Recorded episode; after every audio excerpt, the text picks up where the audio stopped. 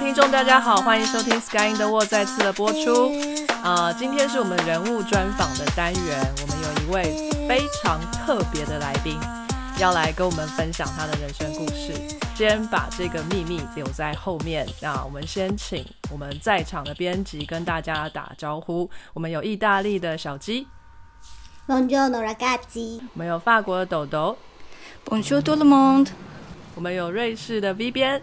Stars with you, double z 还有我喊走是包芒墙边，还有我们今天的贵宾，来请贵宾跟我们打个招呼。大家好，我是曾文义。哇，很温柔。我们今天请到的贵宾就是曾文义老师，他是我们小鸡的恩师哈。那我们请小鸡来介绍一下曾老师。好，就是对这一师是我的超级恩师，因为如果不是老师的话，我这辈子都不会走上研究这条路。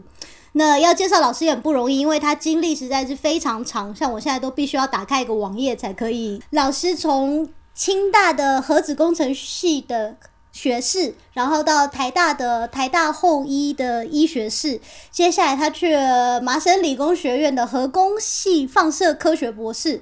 那接下来在哈佛医学院做博士后研究员，做放射科的讲师，最后回到了台大的，一开始是光电生物医学研究中心，后来变成了医疗材料与医学影像研究所的教授。那然后现在荣誉退休，然后老师现在是上鼎医学科技影像医学股份有限公司的共同创办人。就是，所以老师经历了非常精彩的一生，当到我们这些一般人都当不到的教授之后呢，退休了之后，他竟然还选择继续在为这个医学领域努力，决定创业。说老师的人生绝对是有非常精彩的故事可以讲的。会不会一集不够啊？干嘛要讲十？每个阶段都要讲一集，很有可能。可不可以请曾老师跟我们分享一下你现在在从事的这一份工作，也就是创业的这一份工作？呃，你是怎么做的？然后这个这个公司是在做些什么？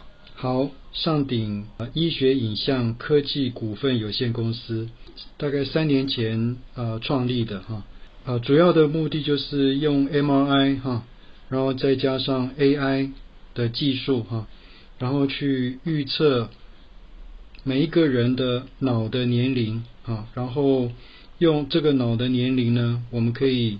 呃，去做很有意思的一些呃预测啊，最主要的就是预测你得到失智症的风险啊。根据这个呢，我们呃会提供怎么样维护你的脑健康，然后远离失智这样子的一个呃呃服务。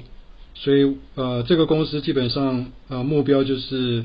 呃，希望能够促进大家能够了解这个脑健康的重要，定期来做脑年龄的检查，可以远离失智，这就是这个公司的宗旨。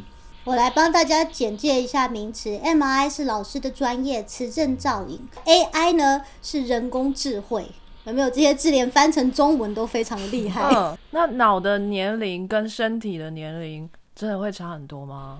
会啊，真的哦。比如说，你的身份证年龄是四十岁，可是你的脑年龄不一定就是四十岁，你脑年龄可能是五十岁，也可能是三十岁，嗯，呃，所以同样的身份证的年龄的人呢，他的脑年龄可能会差到二十岁左右啊。那当然就是呃，越年轻越好了哈。嗯。那如果脑年龄越老的话，那背后有很多的。含义哈，其实脑年龄就是一个水晶球。我们过去的不管是心理上或是生理上的一些创伤，都会在脑子里面留下记录。这个记录呢，就用脑年龄这样子的一个方式呈现出来。所以，你如果过去呃有一些对于脑的呃不良的因子呃累积下来的话，呃，你的脑就会比较快的比较老化，那我们就可以用脑年龄来呈现出来。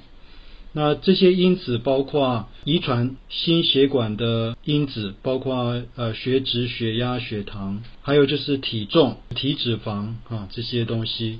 过去有过忧郁症或是有过脑部创伤啊，有消极的、厌世的一些态度的话，这些其实对于脑健康是有影响的。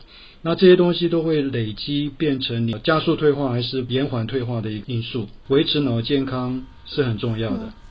老师，所以你们这样子要量脑健康是只要磁振造影就可以量得到吗？还是你是需要做一个很完整的评估啊？比如说他的饮食啊，他的你说心血管这些问题，甚至是会不会心理的一些状况啊、病史或者是工作压力，你都必须要问到。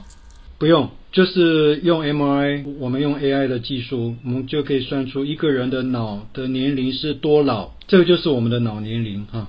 他的脑年龄减去身份证年龄哈，我们就叫叫做脑龄差。嗯，那脑龄差如果越正的，表示就是越老啊；越负的就表示越年轻啊。所以越正的越不好了哈，越负的是越好。我们是做过很多的相关的研究了，就发现这些因子的总和跟这个脑龄差是有一个正向的一个相关性。然后另外呢，脑龄差又跟你的认知功能，嗯，或是你的 IQ 跟我的 IQ，也有一个正相关。哎，天哪，所以会变笨哦。对，没错我的。天哪，脑龄差越老的哈，IQ 越差。天哪，目前大概脑龄差一般是大概多少？正负五岁以内都算是正常嘛，都可以放心。哎，五岁以上到十岁就要开始注意了。十岁以上的话，就是要提高警觉。那一般人量出来大概平均是多少？平均就是大概零岁上下，当那有有？有遇过负的很多的吗？没有很多，不过大概有到负十啊左右。我觉得搞不好要把他们抓来做研究。对对，对啊，我们是不是应该特别研究这些负十的？呃，我已经慢慢发现他们都有一些特质，外表都很 fit，表示他们都有一些运动，嗯，然后饮食也都蛮蛮健康的。再来就是他们都很喜欢学新东西，嗯然后呢很乐观。那我觉得我有机会是负的。对，我也觉得我应该可以是负的。我除了爱吃炸鸡、爱喝酒以外，先天当然有有有有有影响，就是基因了哈，或是你的父母呃有没有失智，这这些都有一些因因子没有做。可是后天也是非常的重要，后天如果弄好的话，有时候一些先天的劣势还是可以呃把它盖过。哎，那老师这个如果脑龄差已经很老了，我还救得回来吗？就是我可能以前把自己大脑搞老了之后，我有可能再年轻化吗？还是还是就只能让自己不要再变得更笨？因为我体质差，本来智商就很低。脑龄差是可以逆转的。哇，好笑对对对，人生有希望啊！真的，我的天哪！如果不能逆转，就太惨了。所以才要开这个公司啊。也是，不过每个人的逆转方式是一样的吗？还是其实要克制化到每个人身上，呃，有不同的策略？当然有一个比较一般性的逆转哈、就是你做这些东西，你的整体的脑年龄大概都会呃改善。哎，那当然有些人可能某一种的介入预防，可能对他是比较好的，也要看每个人不同的状态啦。例如说，有些人的脑龄差可能是一些特殊的一些因素造成的，例如说他有三高，那你就是好好的去控制你的三高啊，你的脑龄差也会也会逆转。那如果说你的问题是出在体重，那那你也可以去好好的控制你的体重。除了帮客户做脑龄差的检查之外，我们也会做问诊啊。那这个问诊就是问他各方面的情况，就可以大概找到它造成脑龄差变老的因素，再针对这个去加强它的改善，就可以从这边来做克制化。嗯，所以几岁适合做这种测验？我觉得你你搞不好可以去做。老师刚刚举例就直接举到我的年龄诶，四十，对他，他就是身份证年龄四十那个。我是不是要开始每年做一次测验？因为我们的脑哈，大概四十岁以后就开始在老化了。果然，你刚开始而已。其实我们的这个客户是以四十以上为我们的 TA 啊、target audience。那其实四十岁以上就要开始注意自己的脑的健康了，哎，不要到那个六十岁才才开始要注意，这样有点晚。哎嗯，四十岁就要开始注意了。嗯，好，所以，如果你先做一次检查，然后看看自己的一个状况之后呢，你你你就可以根据这个去做一些相对应的预防措施。好了，如果脑龄差是很老的，比如说十岁以上的话，那可能隔一年就要再来检检查追踪。哎，如果脑龄差大概就是零岁啊，或是甚至是负的啦，那大概只要三年再来追踪一次就好了。老师，那个你有没有使用过自己的产品，测一下自己的脑龄差？当然有啊，我有用过啦，我还用过两次。第一次用的时候，我发现我的呃全脑的脑龄是 OK，跟我的实际年龄差不多。可是其中一个网络叫做事件记忆网络的脑龄啊，嗯，老了大概八岁。是记太多东西还是？事件记忆其实就是那个海海马回的那个那个部位哈、那就是其实就是跟阿兹海默蛮有关系的。所以我我测这一次以后，我自己就有警觉了，我发现我必须要好好的改善，嗯所以我那时候就开始呃呃增加我的运动啊。呃，我除了游泳之外，我还有呃骑脚踏车哈、上下班都改骑脚踏车哈、不是坐公车，不是坐捷运，就是骑脚踏车。然后呢，我还有一个那个热量限制，就是少吃哈、后来大概就是体重大概减轻了十公斤左右，可是觉得呃非常的清省，脑子好像也变得比较灵活一点。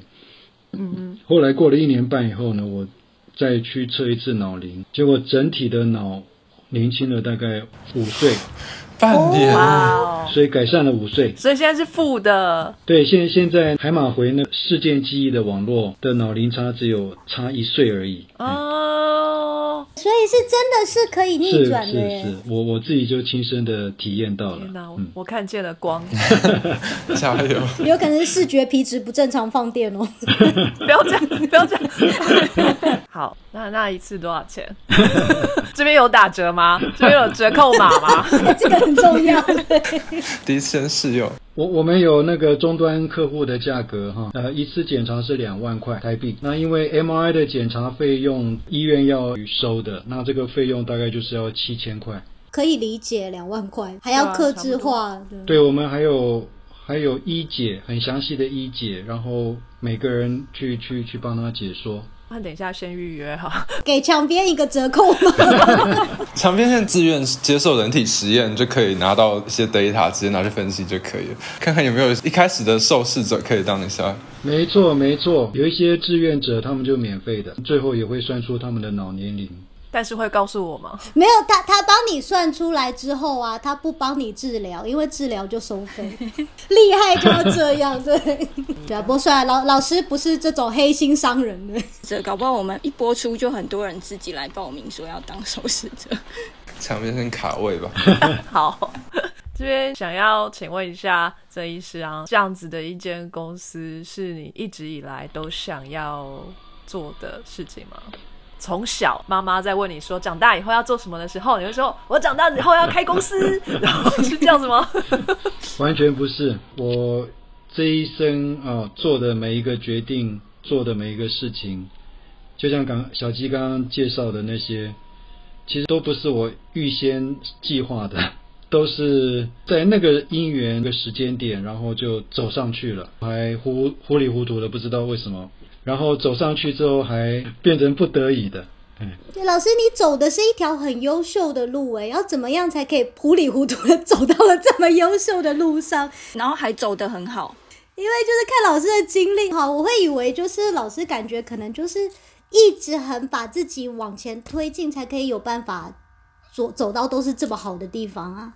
就是怎么能够有又不得已，可是又让自己把它做到这么好呢？当然，可能有一些人的模式是这样子了，就是说他从小他就定了一个他的目标，然后他就一直努力，然后呃一直一直达达成。我觉得大部分都不是这样子，大部分都是误打误撞，打鸭子上架，然后呢就做下去了，然后呢再来后悔。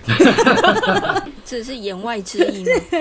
说真的、因因为人生就是太多的变化了，太多的意外了啊。我们很多事情是自己没有办法掌控的。你不管走上哪一条路，你都要去适应它，在那个路上好好的做好你自己，哎，好好的发挥出来。我觉得这个是我过来的历程是这样子的。嗯，啊，因为我们在高中的时候会被分配到一类组、二类组、三类组，那个时候是我们人生当中第一次，呃，去思考说我未来真正要做什么。那个时候老师心里有一个确定的方向吗？那时候高三嘛，高三然后要选第一志愿，我就是用消去法。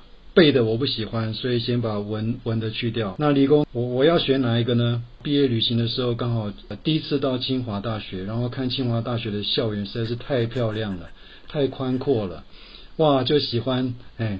然后好，那我就决定要去清华大学。哪哪一个系呢？想想哎，看一看，觉得哎，核工系哎很棒，因为我那时候高三的时候读那个。物理啊，那那个时候有稍微教到那个原子物理、核子物理，他觉得很酷，我就想好，那那我就选核核工系好了，所以我就把核工系当成第一志愿，就这样。哇哦，老师，那所以你是哪里人啊？台湾人。老师，台湾哪一个县市啦？我台北人。那你有去过台大的校园吗？台大校园不美吗？有有有，台大也去过。我觉得成大比较宽阔吧。嗯。台南人说一下，校园真的要弄漂亮一点。大家发现校园漂亮，可以收到这么优秀的学生呢。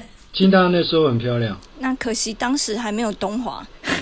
老师那时候是一直，现在就没那么漂亮。现现在已经那个建筑物太多了，已经太拥挤了，没有像以前那么的呃宽敞，然后到处都是呃草坪啊、树啦、湖啦，真的很棒。嗯。我听说清大和工那时候的分数非常非常的高，诶，是超过台大电机。没有，没有，没有超过，没有超过，没有超过嘛？就是老师，就是你，你今天把它当第一志愿，你也就是真的要上了第一志愿了。所以其实你在数理方面的成绩应该也是一直都蛮好的吧？没有，这个不不是那么的一回事情。我我那时候在建中模拟考都是后段班的，我是到最后大概两个月，就是。高中毕业典礼完以后，我才开始准备大学联考。高中毕业典礼完，老师，我大学联考准备了一年。你看智商啊，你看智商差这么多，我的脑年龄真的不能再高了，我 就是本来智商就不够。脑年龄低比较好，真的。我我那时候是真的不毕业以后才开始专心准备呃联考，用两个月的时间把那些课。课本大概读读过三遍这样子就去考了，哎，考的分数还 OK 了哈，那也上了第一志愿，因为那是我第一志愿。对，上了大学以后才发现，哇，好多同学真的非常优秀，他那个数学啦、物理啊是强的，我我我我简直望尘莫及。我现在才发现我的特色是什么？我的特色不是在某一科某某一科上面的一个呃特殊。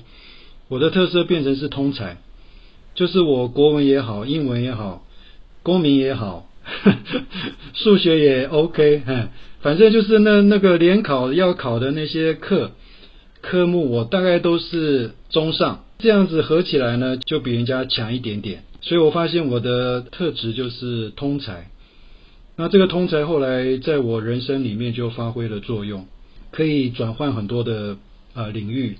我也可以转换跑道，然后呢，我可以很快的 catch 到一些不同的新的呃知识，然然然后再再去把它整合变成新的形态，这个通才变成是我的优点。可是如果说每一项单项我去跟人家比的话，都都不会是一个很很很顶尖的人。这是我确定的。老师，我没有想过你是这样想的，因为你在我心里就是数学啊、物理啊、英文，还有那医学方面，你都是超强的啊！你根本就是一本活教科书。老师跟你说略懂略懂啊。对，我觉得老师诸葛孔明啊，就是他觉得他自己都是略懂略懂，可是他跟我们一般在旁边的人比，真的是超级懂。他刚刚想要强调是他旁边的同学又更厉害，但是可能只有一颗。真的，我觉得就是每个人到了不同的领域，其实就是跟你的同才比，你才会开始有一些对自己的自我认知。因为老师如果是一直跟我这种人处在一起，他永远都觉得他是天才。我我我讲的都是真的啦。可能小鸡觉得我太厉害，可是我自己知道我在这个领域当中我的阶级大概到哪里，哎，我大概知道，哎，哎、我觉得这这就是你知道，就是真的强者的风范，就是知之为知之，不知为不知。他不是把自己放得很高，可是他他是知道他自己在哪里。但我觉得刚刚也是强调说，就是通才，然后跨领域整合，我觉得这反而就是适应社会的一个很好的能力。对啊，要能够整合，能够运用，要有创造力，这个都不容易，这不是学得来的。嗯老师实在是谦虚了啊！大学毕业之后，老师就进入了台大医学系后医嘛，对不对？是西医的后医，为什么会突然核子工程和然后然后进入医学，好像有点跳哎、而且是两个很极端的，对，这个就是跳，这个这个跳就是我我刚刚讲，就是我的人生的一个好像一个路口，然后然后在这个时候，我必须要做一个决定，就是我到底要不要换啊，还是要继续走下去？嗯，我我有问题，核工出来应该是要做什么样的工作啊？一般来说，到核能发电厂，等它爆炸了，或是到核研所，哎、我是我也是学辐射出来的、啊，就是核能发电厂很酷，好不好？跟人家说你在核能发电厂工作多骄傲啊！大家不想跟你走在一起，真假？你不要靠近我，你全身都是核能，放射线。然后我要拿铅筒盖住你。你看我今天如果去那种要排队很挤的地方，我就说我在核能发电厂工作，嘣，旁边马上就清空。那个时代核工系非常吃香哦，嗯台电都会给奖学金。哦，嗯，例如说你到核研所或是到台电啊，当然我们主要都是去，原子能委员会，还会送你哦，国家出经费送你去国外念博士，哇，就是要储备人才。博士回来以后呢，就继续呃一直升上去，嗯，所以到台电是非常非常优厚的，所以很多同学就是一路就是这样走上去了。那老师，你为什么会在就是有这么感觉很优厚、很好都为你备好的路上，你怎么会去选走到台大后医呢？这又是跨领域，又是一个很难的领很大的领域。呃，这个当然有几个重要的因素啦，造成我的这个决定。呃，第一个因素当然就是我的信仰了，因为我是基督徒，然后我希望我一生能够呃做一些对人有益的事情啊，这这这是先决条件。那呃，当然我也希望就是说我从事的工作能够呃对造福人类了哈。我那时候已经发现了核废料是一个人类的大问题，哇，先知！台湾更不适合建核能发电厂，因因为核能发电厂一一建的话，呃，当然那个地震啊，那些核灾我们就不说了。即使没有这些发生哈，你这个核废料的堆积哈，最后没有解，变成人类的大概千万年的灾害。所以那时候我我我就呃上 修完这个，我大概到大四我就觉得我要我要改行了，我我不要走这条路，哎。所以是一个良心来着，环保小尖兵。真的，就是当时可能是没有解，或是看起来没有解，但是可以致力于找到那个解，那可能也是一个造福人类的可能。对，很很多同学都是这样子的理想。有的人会走用氢能发电，就是核融合啊、核融合的发电，因为那个是更干净的一个能源啊。有的人认为啊，这个废料以后一定有解了，现在没有解，以后一定会有解了哈，然后就就没关系，反正就走着走着看这样子哈。就是大家都有各自的一个想法，没有错。诶，我的那个想法，呃，现在还是证实是对的。为什么呢？因为如果你看最新的美国，他们对核废料的处理到现在还没有解，已经过了几十年了，到现在还没有解。这个背后因素非常复杂，有政治因素，有有呃一些科学因素。可是不管怎么样，就是这个这个是很难，连美国他都没办法找出一个好合理的解决方案。我那时候是不能认同这个核能发电的这个理念哈，虽然它的确对我们的经济是有帮助的，无可反驳。可是它带来的一些后果哈，可能我们这一代不会遇到，可是可能会把这些灾祸留到下一代或是下下一代。良心的呼唤，对了，良心啊，简单讲就是良心。对我一定要强调，这一次真的是个大好人。这些事情他真的不是说说而已，他就是我在整个当他的学生的过程中，他都非常非常乐意去帮每一个人，真的是我们不管是病人还是就是其他来求助的医生、博士生，各式各样的人，这一师就是真的是个。非常有良心，一直帮助人的人，他就是常常人好到我都觉得我很邪恶，所以我会去跟他说：“老师，我们为什么要帮这个人？这个人很坏。”说：“老师，我们帮他，我们自己倒霉，干嘛要做这种吃力不讨好的事？” 他都会跟我说：“可是小鸡，我们要帮助别人啊，就是人生在世上就是要帮助别人。”你看看，你是不是就是应该要有这种老师带着，不然你也会多坏。你看看你，真的，所以我就说我真的是碰到了好老师，所以才走上正途。那我们还是非常的好奇，怎么会要想跨到医界来？对，因因为那时候我在想说，什么方法是最能够直接帮助人的？那那时候就想说，哎。做医生应该是最直接的。那时候没有社工就对了，直觉的就就想说，好，那那就读医学好了。就不觉得很难吗？合工应该算是二类组的吧。而且你本来讨厌背，就是医学都在背。对耶。呃，我自己当然觉得说，好，这个是上帝的呼召，所以我就毅然决然这样子做下去了。所以我那时候大四的时候，整天都在高中的课本、高中的参考书，就是这样子来来来准备联考。我的同学那时候，我的同班同学看了都觉得不可思议，呃，就就觉得我我是不是发疯了？为为为什么要要要这样做？老师在高三的时候只看了两个月，到大四的时候还是得还的吧？我那时候为什么会选？就是因为很单纯，我我真的是没有想很多。我那时候就想说，我就是要去帮助人，那做医生是可以帮助人的。好，那我就去做，就这样子。那那时候有想到和工跟医学就其实是有关联的吗？在那个时代，没有。第一次考是考到高雄医学院的牙医系，然后呢，我就在那边待了两年。那时候才开始有学士后医学系的推出，教育部，哎。那我就哎，刚好有这个机会，所以我再去考，那就刚好在第三年的时候考上那个台大的学兽医学系，所以我就进来了。所以老师，你一开始是重考一次大学联考？对对对，哇！因为那时候还没有学兽医学系，那时候就是一般的医学系。但是老师，你念着牙医是觉得牙医救的人不够多，是不是？然后就想要念医学系？其实没有，我那时候也也也觉得说，好，牙医就牙医，我就去了。嘿，那只是念到大二的时候，哎，突然有个消息说，教育部说有学兽医学系推出。那我想说，如果能够学得更全面一点的话，应该更好，因为那个时间不会差很多。所以我我就好啊，我就再试试看。结果那两年的。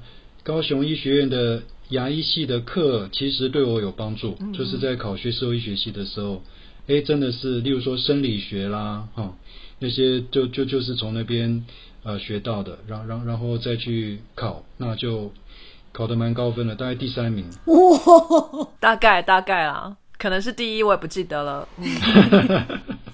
老师，你知道我在那个放射师国考全国第二十二名，这么烂的名次，我记得多熟啊！哎，我是全国二十二名。不管怎么样，就是我我我呃，就是后来就考上了台大医学系，呃的呃学兽医学系。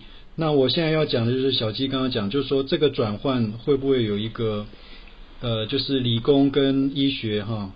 呃，不一样的一个学习的模式哈，那这个的确是真的。我我最大的冲击是在我高雄医学院牙医系的时候，我呢第一年哈，听他们在上这些生理啦、解剖啦，哦，我就吓坏了。我觉得说怎么会是这样子，都是背的，那完全跟以前我学理工的那个思考模式完全不一样。一开始真的是非常难适应，非常难适应，也是大概花了。一年左右才慢慢适应，结果我适应后，我发现，哎，我我又发觉我的一个专长，就是我记忆力很强。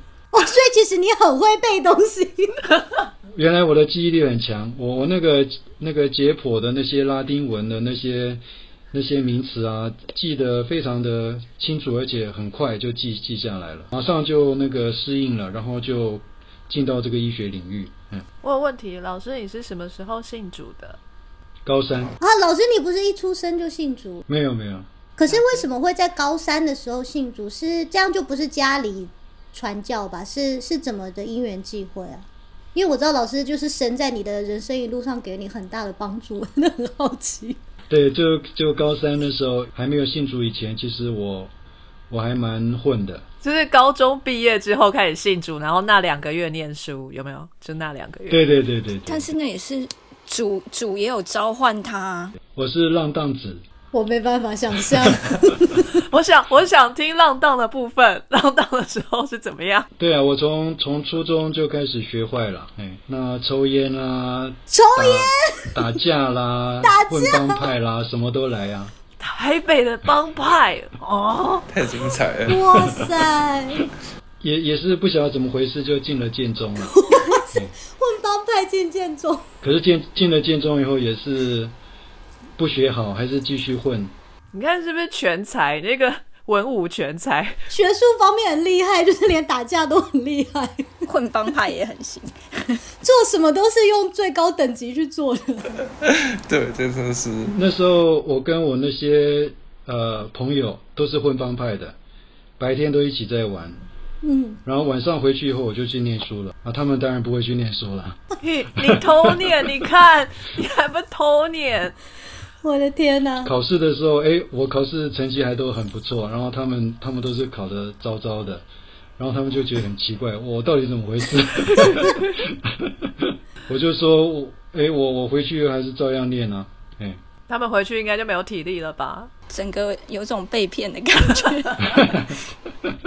对他们有被骗的感觉。那很好啊。那主要你对人类多一点贡献，而不是伤害，所以你就是听他的话，然后选择了医学院。哎，台大后医是要念几年啊？三年、五年吧，五年，五年哦。嗯那你前面在牙医系的学分是可以抵一点，嗯，没有办法。然后就全部重来。对对对，嗯，所以五年有包括实习吗？对，五年是最后一年是实习，对，嗯，那一般的医学系是要念七年呢，所以学士后医哦，对对对少了一点。，嗯，对，少少少前面那两年。我们的第四年就是见习哈，第五年就是实习。哦，OK，所以这样算一算，就是说牙医加后医等于也是七年，然后你觉得哎划算，这样啊就可以去了这样。对，差不多，嗯，那那个时候你会是班上最老的学生吗？因为你已经念过一个大学了嘛，至少比一般大学生大了四岁。后医不就是都是念过学士才会去念的？牙医系的时候，哦，牙对对对，牙医系的时候当然是班上最老的，没有错。你会觉得有被歧视的感觉吗？有啊有啊，真的？有有有有有，哎，那这些心理调试会会会觉得好像格格不入吗？还是你怎么调试的？我当然知道我比他们老啊，这这这个绝对是的啦，哎嗯。那可是我班上的活动还是非常的呃参加，哎，跟他们也都相处的很不错，哎，老年龄跟他们一样年轻，是不是？心智年龄啊，是我从高雄医学院，然后甚至后来到台大医学呃医学院的学社会学系，都都有一点像是边缘人，就是被排挤。所谓被排挤，就是人家觉得你不是同类的了。嗯，当然，人家不会对你有什么不好的一些呃言语或是行动，可是你可以知道，就是说他们会认为你不是呃同一挂的，是一个异类，嗯，有有这种眼光，所以不管是在呃高雄医学院或是在台大医学院，都会被这样子的一种眼光在看待，甚至到后来出国到美国念书，我想你们也大概都都有同样的感觉嘛。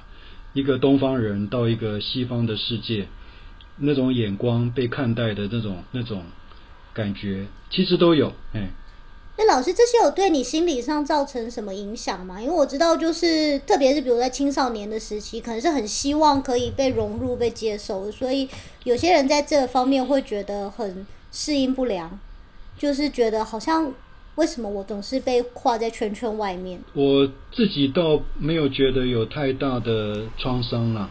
哎，所以你的心理素质很强。这是一个适应孤独的能力。我觉得被被边缘就被边缘嘛，因因为我还是有其他的一些支撑呢，有信仰啊，哈，嗯。这是最主要的。然后第二个就是呃家人啊，哈，那再来就是呃一些教会的朋友啦，哈，嗯。所以其实呃我只是在那个地方被边缘化，可是我在其他地方其实都都有蛮蛮好的一些呃支持，所以我觉得嗯我也了解这个被边缘的原因哈，就是因为我的背景跟他们不一样，我我也不怪他们，哎，而且我也会还是跟他们处的还蛮好的，哎，你们看这一师是不是人很？很有智慧。以德报怨，你小时候出来混的时候是排挤别人的人吗？可能有吧，可能有，哎，那那时候真的是太不懂事了，嗯，因为我前两天去找唐凤，就是我们跟唐凤约了时间。不好意思，我们这有时候都会岔出去聊点有的没的啊。我们跟唐凤聊完之后啊，就是我的朋友就问我说：“你有没有觉得唐凤说话好温柔，就跟曾医师一样温柔？” 然后我就说：“对啊，他怎么可以这么温柔呢？”然后我朋友就说：“是不是因为他小时候是被霸凌的人，所以他必须要就是有这样的处理情绪的方式，然后练就出他现在的这个样子？”我就我心中就一股惭愧，我小时候都是霸凌别人的人呢，哦，那我怎么办？我就永远都不会变温柔喽。难怪你讲话这么不温柔。这都是一个心理历程，都是让每个人慢慢成长的一个过程，慢慢的成熟起来。